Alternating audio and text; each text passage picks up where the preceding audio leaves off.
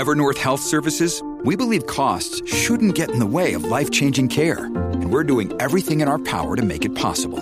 Behavioral health solutions that also keep your projections at their best? It's possible. Pharmacy benefits that benefit your bottom line? It's possible. Complex specialty care that cares about your ROI? It's possible. Because we're already doing it. All while saving businesses billions. That's Wonder made possible. Learn more at evernorth.com/wonder. Don't you sometimes wonder why so many immigrants who come to America can build a new life and a fortune while many of the people who were born here are barely surviving? They have a dream, a defined goal, ambition. Aside from the pioneers that crossed the prairies and the mountains to reach their vision of hope and future promises, there are other amazing examples of how ambition has shaped America. Take Ben Franklin, for instance. When most people think of Ben Franklin, they remember the kite and the lightning bolt and the discovery of electricity. What a lot of people may not know is that Ben Franklin was one of the first writers to address self-making.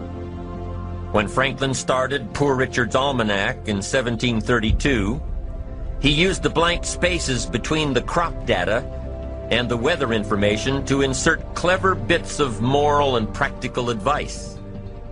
I'm sure you've heard the saying, fish and company start to stink in three days. Well, that was one of hundreds of Ben Franklin's comments on life. Another was, diligence is the mother of good luck. You know, it's amazing how hard-working, smart-working people have all the luck. We sometimes hear of a brand new musical group an overnight success. They must have been in the right place at the right time, knew the right people, had a friend to help them out.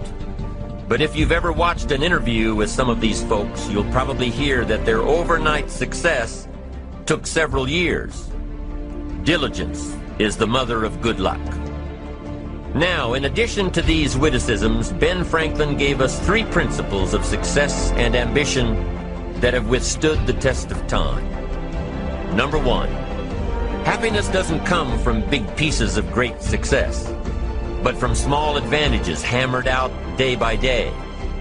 What Mr. Franklin is saying here is that we must be happy with what we've got when we're in pursuit of what we want.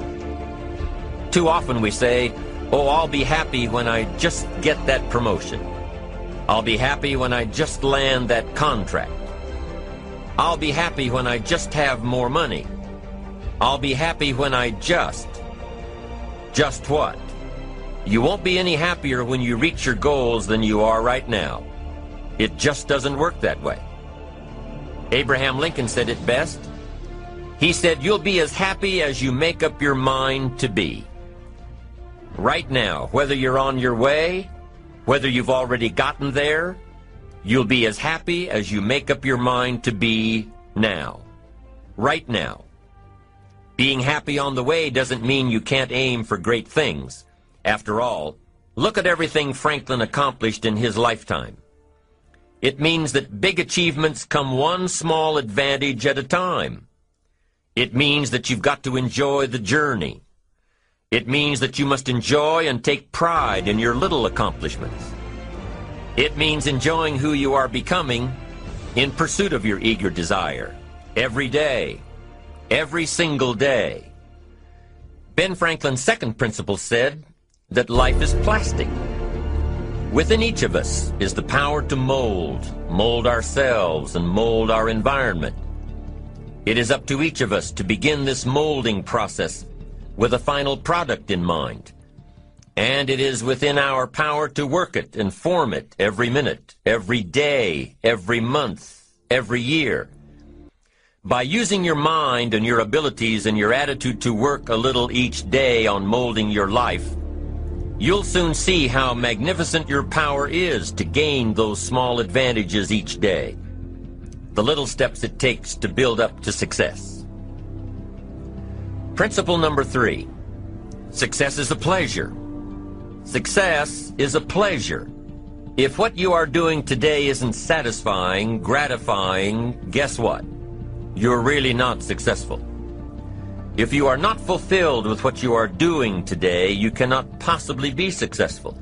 It doesn't matter how many worldly possessions you may have, how many cars, how many toys, how much money. If you're not happy with your life as it is, you cannot be successful. Now, I know that success is a relative term. It means different things to different people.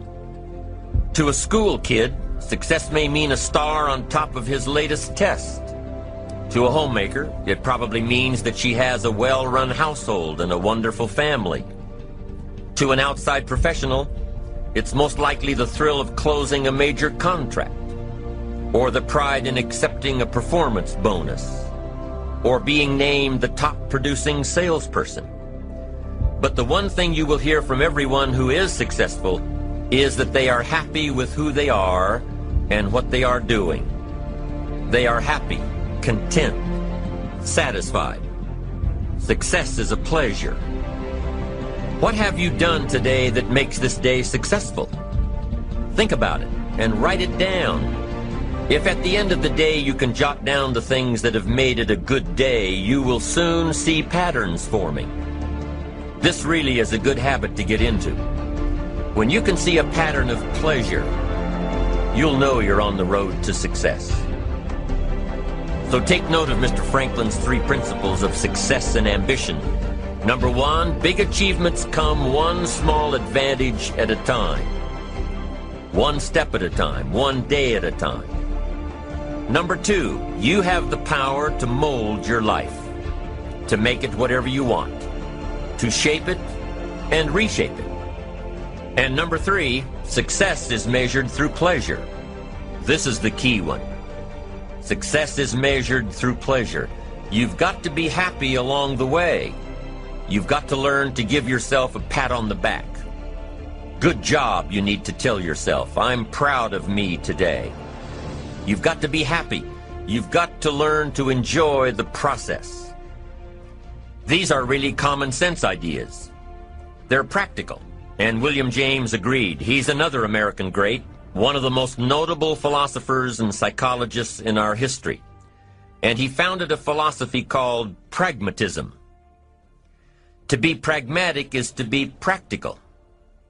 To test the validity of a concept by its practical results.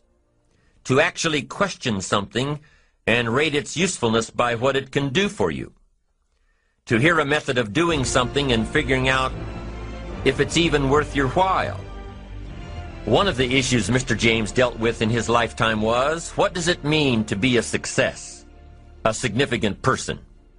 After years of pondering this question, William James described success as a combination of two things. Number one, an inner ideal which is followed persistently with courage. And number two, outer achievement related to that ideal. Let's go back to number one. An inner ideal which is followed persistently with courage. I take that to mean defining a goal and having the resolve to complete it. No matter what, I'll do it or die. Promise yourself you'll read the books until your skills change. Go to the seminars until you get a handle on it. Do it until it makes sense. Practice it until you've got it right. Don't give up until you get where you want to be, however long that is. Step by step, piece by piece, book by book, seminar by seminar, do it until. Go for it. Until is a very important word. It's magic. It means that you'll never give up. Don't miss the chance to grow, to pay the price. Until you learn, change, grow.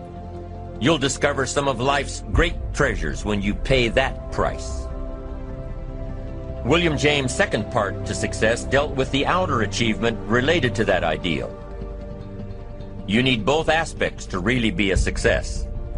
But what Dr. James realized about his philosophy of success was that the first part is indeed more important than the second. Going for it. As long as you're working toward your inner goal, your dream, then success is possible. But once you give up your inner vision, then you can never become successful. You never will become successful. Until doesn't even matter.